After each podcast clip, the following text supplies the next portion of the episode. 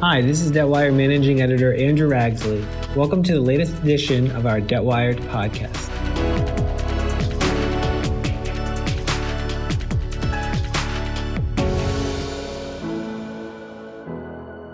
On this episode, we are digging into DIP financing litigation and related intercreditor issues with Michael R. Handler, partner in King Spalding's financial restructuring practice. On the podcast, our host, Deputy Editor Rashmi Basu, and Michael talk about various litigious issues around recent intercreditor squabbles and DIP financings, such as adequate protection and priming liens, backstop fees, creditor on creditor violence, and collateral stripping.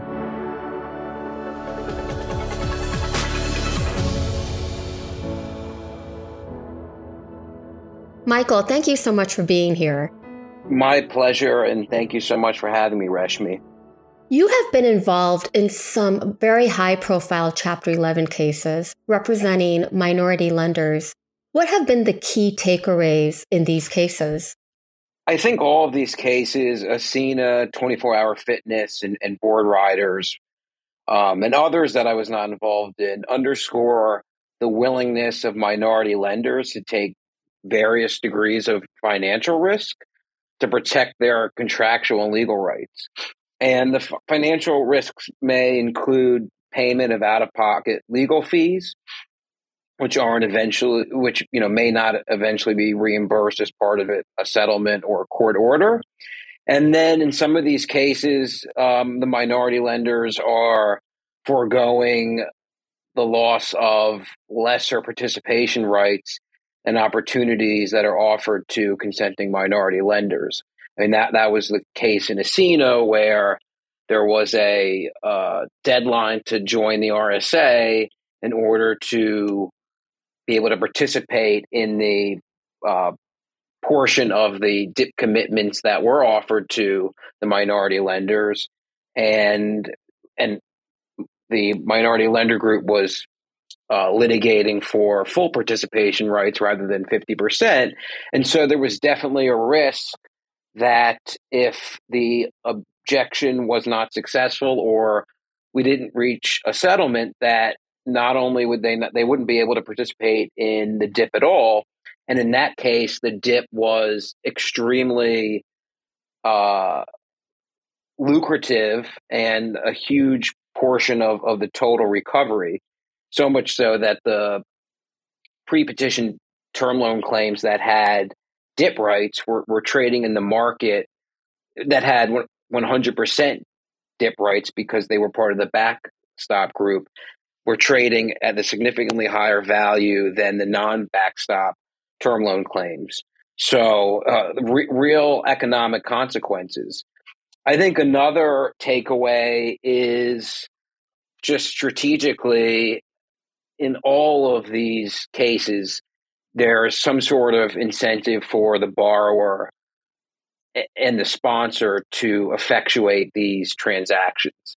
You know, whether there is a specific reason that minority lenders aren't, um, you know, given the opportunity to participate pro rata. Sometimes that's driven by the, you know, the required lender group or the, or the ad hoc group. But in a lot of these situations, the sponsors themselves are participating in the financing, or there's some other uh, incentive for the sponsor and the borrower to structure the deal the way they, they have.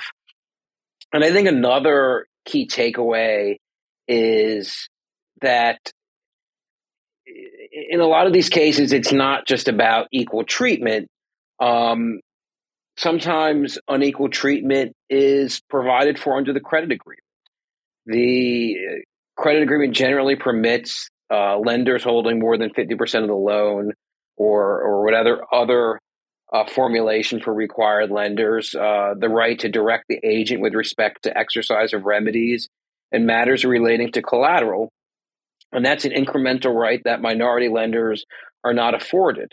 Um, similarly, backstop fees uh, paid to majority lender groups for backstopping uh, uh financing are completely appropriate. Same with structuring fees.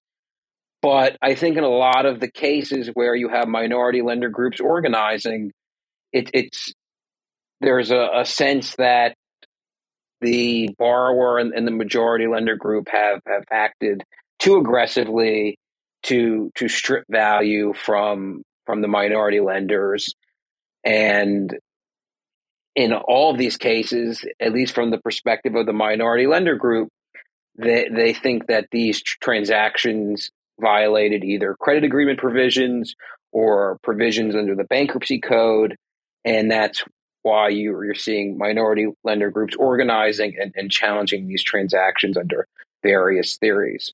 So, some of these bankruptcy loans have been criticized for providing too much value to backstop parties. What is your take on this? What mechanisms have backstop parties used to improve economics, you know, such as fees that can ultimately impair disenfranchised lenders?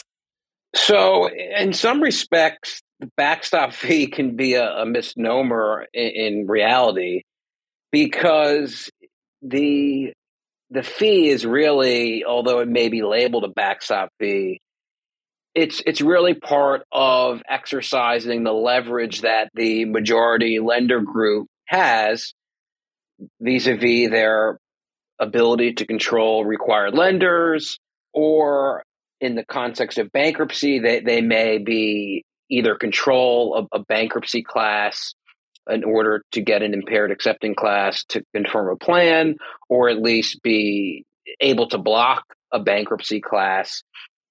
And so what you see is that in a lot of these cases, the backstop fees are not really tied to the risk of um, the the financing being uh, under allocated and let me just take a step back. So for, for the for the audience, uh, who I'm sure is you know very sophisticated, but a backstop fee is a fee paid to one or more lenders that are essentially committing to uh, provide financing in excess of their pro rata share.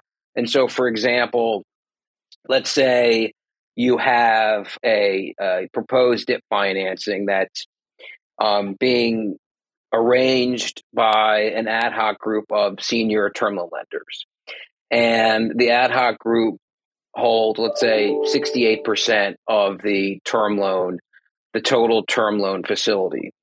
And let's say in this situation, the DIP financing that's being provided is, is being offered to all of the minority lenders pro rata. So everyone in the facility that is a term loan lender is able to participate um, based on their pro rata share um, of term loans. So the, the ad hoc group backstopping the dip would get a fee premised on the risk that the minority lenders, the non backstop, the non ad hoc group slash backstop group lenders are not going to participate in the dip financing and the ad hoc group has to fund more than their pro rata share. Under the the theory that you know they should be compensated because they're taking that incremental risk. But what in a lot of cases and and certainly the case in Ascena, you have this what I will call a, a paradox in that the ad hoc group is getting uh, very rich backstop fees to backstop a dip that they are that is so attractive from a uh, an economic perspective that they are limiting participation in that dip. And in Ascena the case was, you know, only the, the minority lenders could only participate in 50% of the facility. And so it's not really reflecting the actual like risk that that the backstop is intended to compensate the backstop lenders for, but instead it's just another bucket of compensation and, and, and a basis to you know provide the ad hoc group with incremental consideration. That being said, to, to be crystal clear, back, backstop fees are completely appropriate and I, I, represent majority lender groups all the time and will vigorously advocate for backstop fees. In certain circumstances, however, particularly where minority lenders are, are being excluded from you know pro rata participation, if a backstop fee is extremely uh, lucrative, you have to kind of scratch your head, especially when and try to you know understand whether it really is reflective of the the risk of you know non-participation or it is instead just a way to strip value from minority lenders and allocate it to the majority group. And have the courts been reluctant to grant non-consensual priming liens well I, I would say that debtors themselves are definitely reluctant to accept financing from a, a third party lender on a non consensual basis, you know, meaning non consensual priming financing, particularly if they can get it from existing lenders on a consensual basis, even at a higher cost. And so I think that that's why in a lot of um, dip financing so attractive and that it's not really reflecting the the market cost of capital, right? If you went out to the market to fund um, to obtain priming first out financing, you could get it a lot cheaper than what you're you're typically getting in dips. But the the caveat is that the debtor would face a a priming fight and and a fight over adequate protection that is it's not in in their interest and the other point is oftentimes the senior lenders that are providing the dip are the class, the fulcrum lenders, meaning they're the, the class of claims that are entitled to a majority of the equity. They typically are the party that the debtor looks to to structure the the plan through an RSA. And the debtor is incentivized to you know reach a confirmable plan in a quick way and, and in a way that um, is uh, free of litigation. And so I think the debtor would, would definitely rather take uh, higher financing than than risk um, a protracted fight over adequate protection. Um, so the, the first point is that you don't really see a lot of um, non-consensual priming financings because it, it typically is not in the debtor's best interest. I think in circumstances where, in the rare circumstances where you where you do see it, assuming that the debtor can show that there's a sufficient equity cushion, meaning that the value of the collateral exceeds the pre-petition secured debt, I think the court is more inclined to than to grant it, all, all things being you know equal if, if it's a close call, because the financing's often key to keeping the debtor uh, operating. Uh, so if the court has to make a decision whether to to get empo- employees paid and trade creditors paid versus you know put additional risk to the pre-petition secured lender, I think it's going to choose the former rather than the latter. And Michael, what is the level of scrutiny on DIP financings, especially if a party is an insider? How do you define an insider? Sure. So the standard for reviewing dip financing and, and other transactions, such as sale transactions between the debtor and, and, a third party, is the business judgment rule. And this is a, a state law um, concept, which I'm sure any any lawyer has, even a non restructuring lawyer ha- has learned about in, in law school. And it's essentially a presumption that in making a business decision, the directors of a corporation acted on an informed basis, in good faith, and in the honest belief that the action taken was in the best interest of the company. And at a high level, it's it's a very deferential standard and really means that courts are going to approve debt financing unless they view certain aspects of it as either violating applicable bankruptcy law or very extreme, such that the presumption uh, that the debtors um, acted in an informed basis and in good faith is rebutted. Now, if debt financing being provided by an insider, then the standard is stricter, heightened standard of entire fairness, which um, looks to whether the process and price of the proposed transaction was fair and whether fiduciary duties were properly taken into consideration. And so that that's a higher scrutiny um, where you're going to look at how the the process, the dip financing was negotiated. You may uh, depose the the debtor's investment bank and you know look to see whether they really did canvass the market for dip financing and, and whether the dip financing provided by the insider was was truly you know the only dip financing available with you know the relevant considerations you know set forth under section 364 right? I mean it, it gets a little bit complicated if the uh, an insider was a, a pre-petition secured lender and then the debtor is you know can only get pari or junior dip financing without you know priming the the dip financing of an insider and so you know then the debtor's faced with well do i take the dip financing from the insider or do I prime the insider and, and get into a, an adequate protection fight?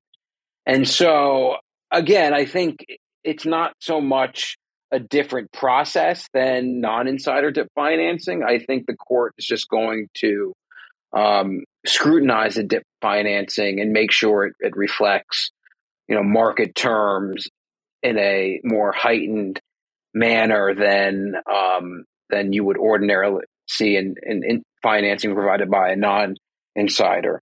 Um, and the there was a decision in the Latin American Airlines uh, case that was adjudicating whether to approve dip financing provided by an insider. And although the court found applying the entire fairness standard that the dip financing that the debtors met that burden. So it, I think it provides a good sort of overview of you know what the courts look at for purposes of satisfying the entire fairness standard. And then to address your last question, which is what is an insider under the bankruptcy code? Um, that's a really good question. I, I think at a high level, there are two general categories of insiders statutory insiders and non statutory insiders. Section 10131 of the bankruptcy code provides a definition of insider um, with, with certain examples of insiders, but it is not intended to be exhaustive. The most common type of insider is an affiliate insider, which the bankruptcy code defines to mean an entity that directly or indirectly controls or holds with the power to vote 20% more or more of the outstanding voting securities of the debtor. So effectively, a, a 20% shareholder or or an affiliate of a 20% shareholder. But there's a wrinkle because Section 10131 is not an exhaustive list. There is the other concept called uh, a non statutory insider, which is basically an insider, but that's not based on the definition of an insider under the bankruptcy code. And there, it, that's really based off of uh, case laws, case law determining what an insider would be. And I think the, the operative majority test, although there's some uh, minority courts that have slightly different standards, is that Um, there's both a close relationship with the debtor that is comparable to an enumerated insider, namely probably a 20% stockholder, and that the transaction was with non arm's length. And then going back to LATAM Airlines, the DIP financing was such a big and kind of a big issue in the bankruptcy case, lots of conflict around it. We saw amendments and a subsequent replacement of the facility. There was also a dispute in the intercompany loans. Why was this such a messy Chapter 11? So I think there are a lot of different reasons. I think the first reason is, and this applies to all, I think, litigious Chapter 11 cases. First, you have to take a look at the capital structure. You have a lot of different um, tranches of funded debt, some secured, some unsecured. And so it's not clear which um, you know funded debt class of claims is is the fulcrum or which fund you know which funded debt class of claims is entitled to you know what what value.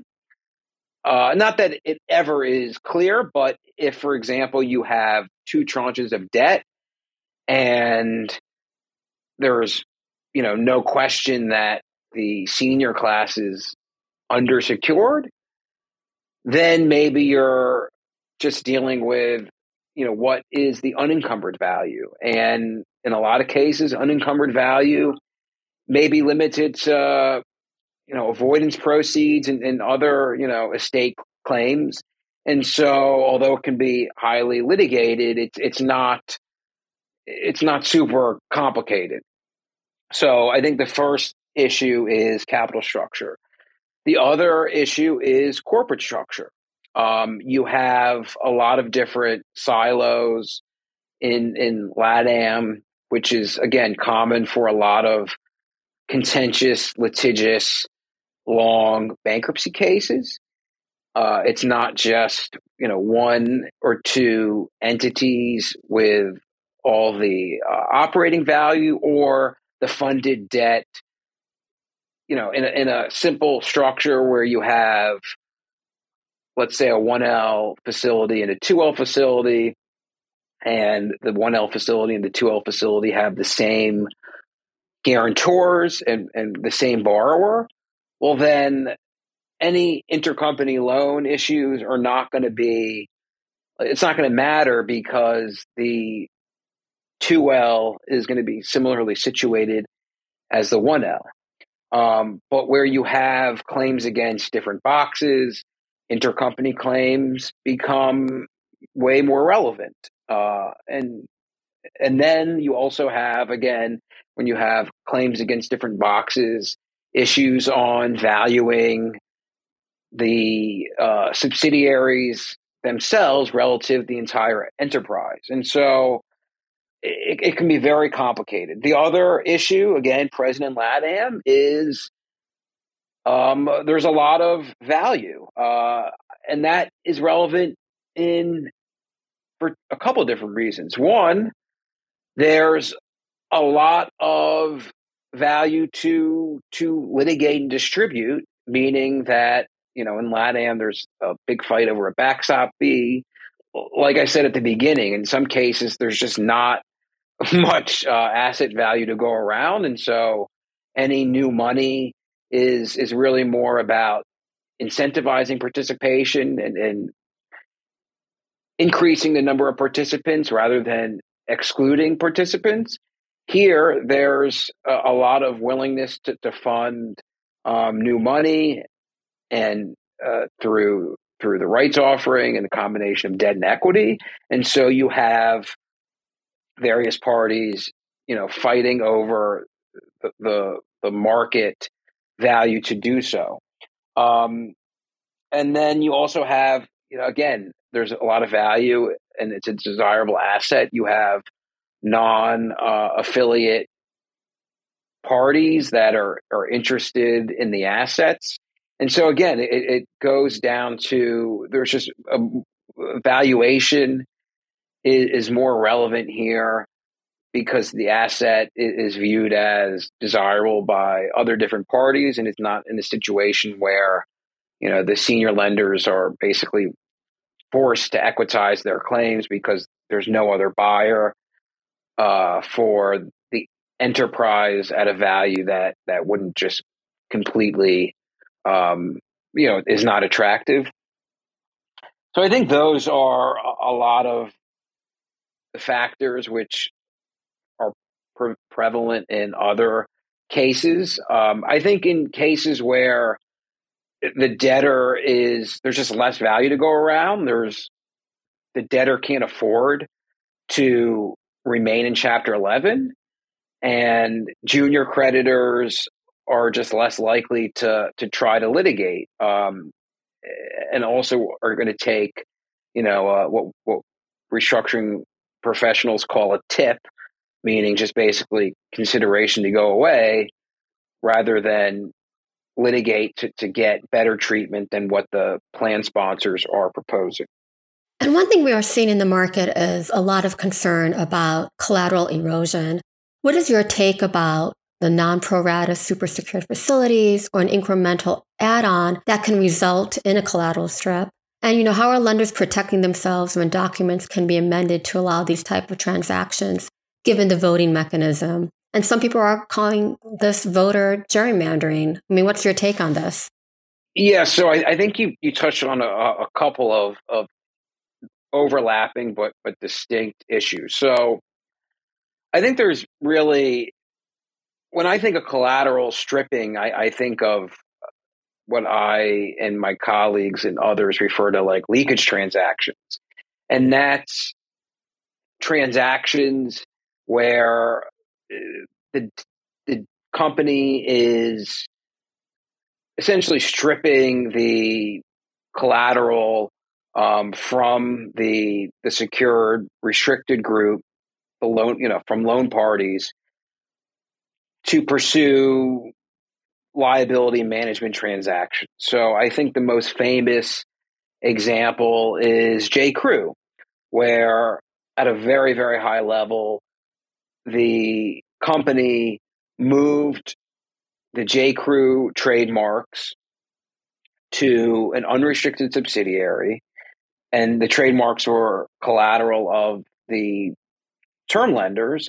They moved it to an unrestricted subsidiary and then used that unrestricted subsidiary to consummate a financing that exchanged holdco notes at a discount at a significant discount um, for notes secured by the JP uh, the, the J Crew intellectual property issued by the unrestricted subsidiary. So the net effect of that transaction was to dilute the value of the collateral securing the term loan obligations, but to increase the value of J. Crew's equity by deleveraging the company through the uh, holdco note exchange.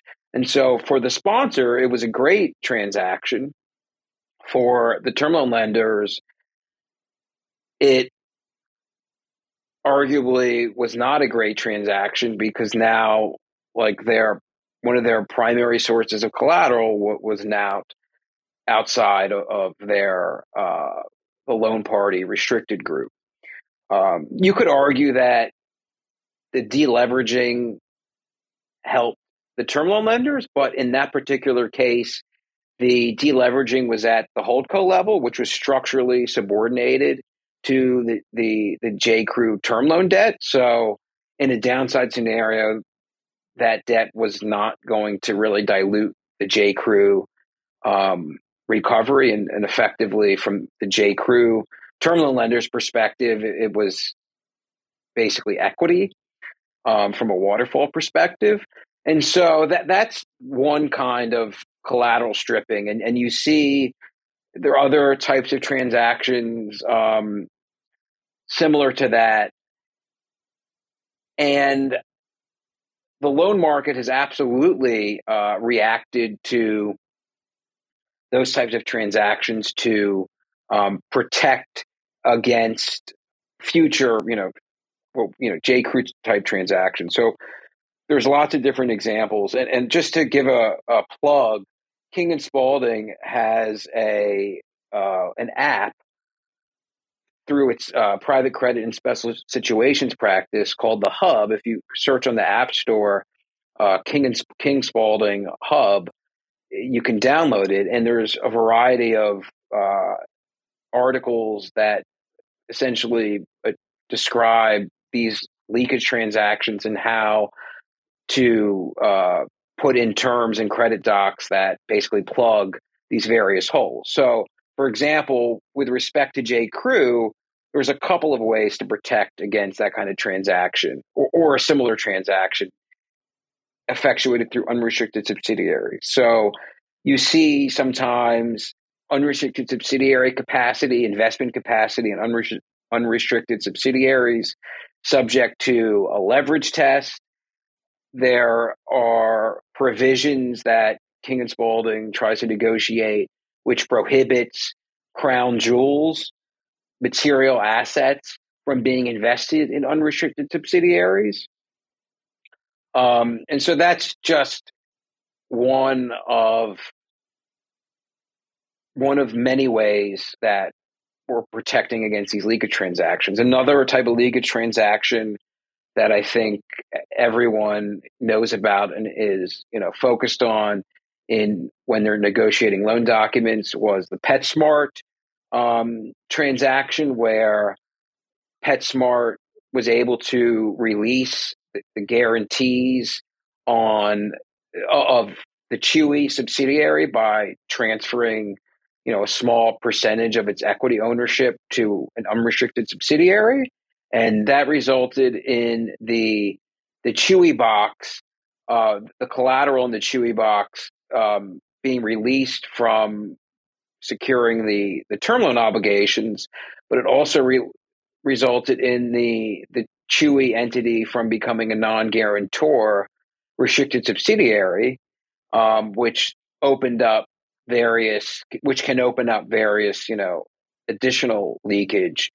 And, and that was effectuated through a provision which basically said that uh, you could release liens in the guarantee if a subsidiary became a non wholly owned subsidiary. And so now you see um, language and, and credit docs basically protecting against the sponsor slash borrower from effectuating a, a de minimis transfer for purposes of of causing the the release of of the guarantee and, and the liens. So that's one category. I think the other category, which I would call not so much collateral stripping, but priming transactions. In these priming financing transactions, like we've seen in Serta, Board Riders, Trimark, and NYDJ, the company seeks to raise incremental financing on a priming lien basis by offering it to, at very least, required lenders, having the required lenders effectuate the amendments necessary, purportedly necessary to effectuate the priming financing, including by entering into a new intercreditor agreement, directing the agent to enter into a new intercreditor agreement, um, changing the waterfall. And then, as an inducement to providing the priming financing, the borrower then, th- purportedly through open market purchase uh, provisions, buys the um, exchanges, buys again, it's you know all purported, exchanges the loans held by the required lender group and it, it, for loans that are under this new priming facility. And look, if it's offered pro rata to all lenders, then I think it's a great way to you know raise new capital. It's no different than a, a dip financing offered pro rata to all lenders. You're the company needs money, and the lenders who want to participate are encouraged to do so, and as an inducement, get to roll up their existing claims into this new super priority facility. Usually, the, the new money is first out, and the roll up is is second out. And if you're not willing to put in new money, then you know you get prime, but you had the same opportunity. And, and this happens all the time, right? Like there's priming financings all of the time. I think the difference is in, in Serta and Trimark, in Boardriders and MYD, in NYDJ, the priming financing wasn't offered to all lenders. And so that's where you get the litigation. Um, and so that again, this it's all these issues are certainly being are currently being litigated as to whether they were permitted under the credit agreement and, and otherwise, you know, violate New York state law, namely the implied covenant of good faith. But I think that's the, the second category of, of what I think you you you know refer to as collateral stripping. It, it's I would call it collateral subordination, and I think one way lawyers are, are dealing with that um, is having you know language in the sacred right provisions that you know more clearly prohibit that type of transaction. Again, the the, the plaintiffs in Serta, board riders, Trimark would argue that the credit agreement um, did prohibit the, the priming financing, but I think a lot of like the new language is is making it clear, if, if possible, um, that that that's not permitted. I think another formulation is that priming financing is offered has to be is permitted, but it has to be offered to all lenders pro rata, and that's personally my preferred formulation and what I what I think should be the market standard because priming financing is not a bad thing in and of itself. In a lot of distressed situations, companies need more money and they're not going to get it on a pari or junior basis. So how do you get it? You get it on a priming basis.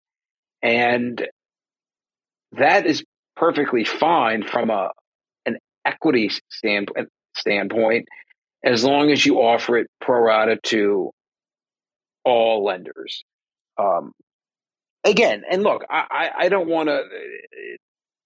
There's certainly fact patterns. Again, this is the old, uh, you know, whenever my civil procedure professor was asked a question that he didn't, you know, think that there was a clear answer to, he said, it depends who's paying me. And so, can I, you know, say definitively that there's never a circumstance where depending upon the, the four corners of the credit agreement, that priming financing is, is appropriate when it's not offered to all lenders pro rata. No, I'm not. I'm not saying it's always inappropriate, but the other problem is, at least in Boardriders, you not only have a priming financing, you have the stripping of covenants which is kind of, you know, unbelievable when you think about it, right? You have covenant stripping in the context of bond exchanges, right? But that's when it's offered to all bondholders and it's to incentivize participation, right? Here, you had in, Boardriders, you had the required lender group that was exchanging its loans into this new super priority tranche that the minority lenders weren't um, able to participate in, basically gutting the existing now junior facility from having any covenant protections and then also entering into a completely off market intercreditor agreement. And so there, there's no, you know, business purpose for stripping covenants in that kind of scenario where you're not incentivizing participation other than to further weaken and disenfranchise the the junior non-participating class in anticipation of a you know a downside scenario. Um, and and it's you know again it's a, a lot of these cases are just it's not just as simple as oh it's a priming financing it's, it's good or bad. It's really you have to look at, at the, the facts and circumstances and, and, what you know what was done and, and why it was done do you think that we're seeing an erosion of collateral as a sacred right in the credit markets? And were there other lender protections that have eroded since the pandemic? So I would say I, I think it's an erosion. It's funny, if it's a sacred right, it's either a sacred right or it's not, and then you see, uh, you know, obviously litigation over whether a sacred right is breached. I don't think you're seeing much of an erosion of sacred rights in terms of what's written on the four corners of the bond indenture or the loan agreement. I think what you're seeing is more aggressive either interpretations or ways to navigate around the purported sacred rights in the loan and agreements and, and bond indentures. And so I think that is really what I would describe as, as, as the, the headline. And so, for example, in, in the Wesco and Cora priming transaction that I know everyone is talking about, right?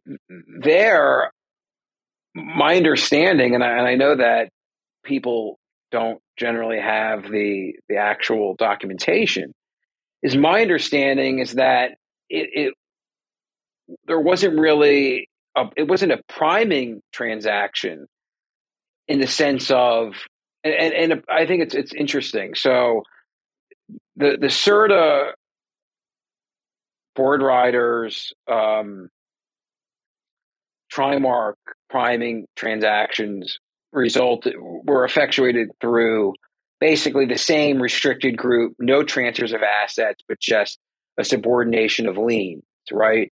My understanding is that the Incora Wesco priming transaction was affected through transfers of assets into an unrestricted subsidiary or at least a a new entity. So it's not you're not just changing lien priority. You're you're changing the the bo- the credit box and, and where the the value is for purposes of elevating the recovery of the bondholders. Um, you know, the end result is not really different, although it could definitely have different implications in, in a bankruptcy. Um, and so, again, I think all of these are of the vintage of sponsors, borrowers, and lenders just getting more aggressive and getting more, I guess you would say, creative. Now, I don't know that it's something that has um, occurred after the pandemic. I think there was a lot of aggressive financings, you know, before the pandemic. I think the pandemic because of all the the Federal Reserve easing and, and the liquidity reduced the opportunities um, available to a lot of distressed um, hedge you know hedge funds and, and private credit lenders that are you know specialize in either distressed debt or high yield or looking for a certain return. And so you you saw that if I can't get returns from the company, or how am I going to sweeten my return? If once I get a certain amount from the company, oh, I'm going to get it from the other lenders. And so that, in, all of the these, you know, minority lender or lender on violence cases, to me, the, the underlying theme is essentially stripping value from minority lenders. And if we lived in an alternative world where maybe post COVID there wasn't so much liquidity and the the ability to retain a high return uh, was easier, um, just given the that there were more opportunities to take on risk and and you know people weren't throwing money at um, you know questionable businesses um, then then maybe you wouldn't have seen the the more aggressive uh, you know priming transactions right so so in that sense maybe I think post COVID did sort of precipitate more aggressive transactions but I don't think it really changed the the actual four corners of, of the loan agreements. I mean, and all I'm pretty sure in all the loan agreements, um, they were all entered prior to to COVID. Um, and I think again now the market is more focused on lender on lender issues versus you know borrower sponsor or leakage transactions. I think they're now focused on both of them.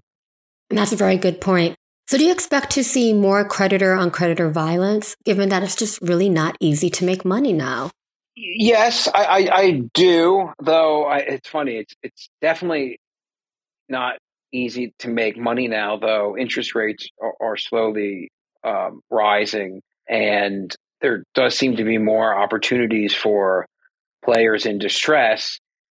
But I think once you, you open up the gates in terms of the universe of, of the possible and, and what's sort of accepted, that these what you call lender on lender violence is not going to stop until there are actual decisions that um, you know hold that the particular transactions uh, were either a breach of the credit agreement, violated the implied covenant of good faith, the implied covenant of, of the of duty of good faith in in uh, in terms of how the the lenders and, and, the borrowers you know operate under the four corners of, of the, the contract. Um, so I think until you see adverse decisions, I, I fully expect to see more of these type of transactions. And I, I think you know, look, lenders it's tough for a lender to take the position that, well, my institution, we don't participate in priming financings that aren't offered, you know, pro rata, because the, the whole like these all these required lender financings, right? They're you just have to find fifty point one percent of the loans and then you can ostensibly, you know, effectuate the transaction, right? So there's obviously fungibility in in who holds the loans. So if there has to be at least among some of the lenders, especially ones that have been victimized by these transactions, some reluctance to participate, but then also a view of how and I how can I in in good faith um, basically forego an opportunity uh, to, to increase my recovery um, if if the borrower and other lenders are willing to do it. Um, the other thing I would note is that in in these litigations, in when these transactions are challenged, right, the majority lender group is indemnified under the probably the existing credit agreement and then the super priority credit agreement and probably under whatever transaction documents they enter into with with the borrower from the legal fees associated with the the challenge of the priming financing transaction so it's really the borrower that bears the risk of the priming financing being challenged. Um, I think, I mean, look, and, and obviously a, secured lender, especially in a distressed company, right? Like, well, if, if the borrower is paying any cash that the borrower is paying is is reducing the recovery, you know, ostensibly re- potentially reducing the recovery for the senior lenders, Um, but but still, I mean, let, let's the actual cash payment is coming from the borrower, so it's tough. Oh, I'm simply saying that I can be sympathetic to the lenders that are participating in these transactions, even if they themselves have, have been victims in other transactions, because they, you know it's it's they probably have the view of if if I don't participate, then someone else will, and I have you know fiduciary duties to my LPs to maximize their recovery. And ultimately, if the transaction wasn't permitted, then the minority lenders can sue and it'll, you know, the court will decide. So, uh, you know, I'm, I'm sympathetic to, to the lenders, um, even though I think in, in certain circumstances, the actions taken have been extremely aggressive and I think, you know, punitive and beyond what I would say would be a you know a, a rational business purpose. And last question: Do you expect to see a pickup in Chapter 11s, given just the multiple pressure points out there? I mean, inflation is looking very ugly at the moment. Yeah, so uh, I'm probably not the best person to ask because I've, I've given up as a as a macro and, investor and, and forecaster. I think the short answer is yes, just because the the level of chapter filings, chapter 11 filings in 2021 were, were extremely low. Um, I, I, think I read last year that, that the high yield, you know, default index was at, at a multi, multi year low. And so I don't think it takes much to have an increase of chapter 11 filings. I mean, if you're starting from a base that's, you know, the lowest in, in 20 years, a 10% increase is still a low number of Chapter 11 filings. I think a lot of the decrease in Chapter 11 filings is attributable not just to where we are in the credit cycle. I think investors have become savvier with respect to the costs and downsides of Chapter 11. And so you do see a lot more out of court restructurings. I've personally been involved in in various situations where the majority lenders for, for foregoed additional consideration or, or, put a different way gave additional consideration to, to junior constituents in order to avoid a chapter 11 and under the view that a chapter 11 would, would just be more expensive. So just from a cost benefit perspective they'd rather give the, the the tip to the junior lenders that, that were out of the money than actually incur you know cash costs of chapter 11 and then of course you know every business you'll ever represent um, either as company counsel or as the counterparty to to your lender clients will tell you that you know chapter 11 is, is not good for business. Although i think there's that's definitely the degree of which it's not good for business varies and there's definitely always skepticism when that's said by management um, depending upon the facts and circumstances um, that there's still it's still true to some extent right? Like it's not a great headline uh, to issue a press release that um, you know your company's filing for Chapter 11. Uh, there's still some stigma, although I think it's much less than it was years ago, around um, filing for Chapter 11, and no one, everyone would would avoid that if possible. Um, so I think the short answer is I do expect to see a pickup in action. You're right. There all there are multiple pressure points: increased inflation, supply chain issues, uh, higher interest rates, probably less business confidence and, and lower consumer sentiment. And then you have this against a backdrop of high leverage, right? Uh, you know, unfortunately, in, in this this bull market cycle,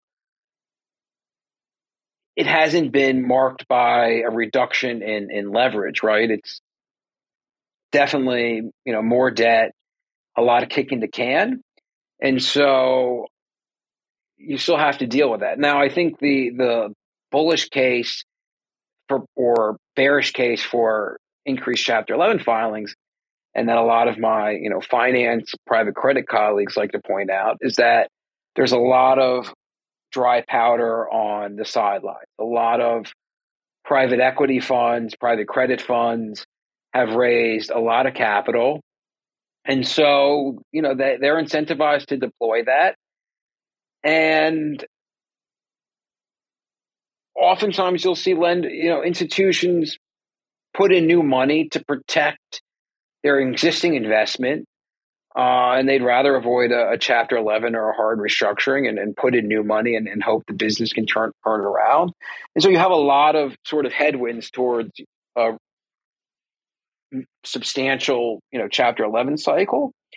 But I say that all caveated by the, the point that if I was a, a good macro investor, I, I certainly would not be a lawyer. I would, I would be my client or Michael, thank you so much. This was a great conversation.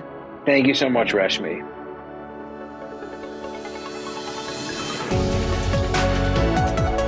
Thanks for listening to our podcast. Don't forget to follow us on Spotify, Apple Podcast, and also check us out on the Wistia platform.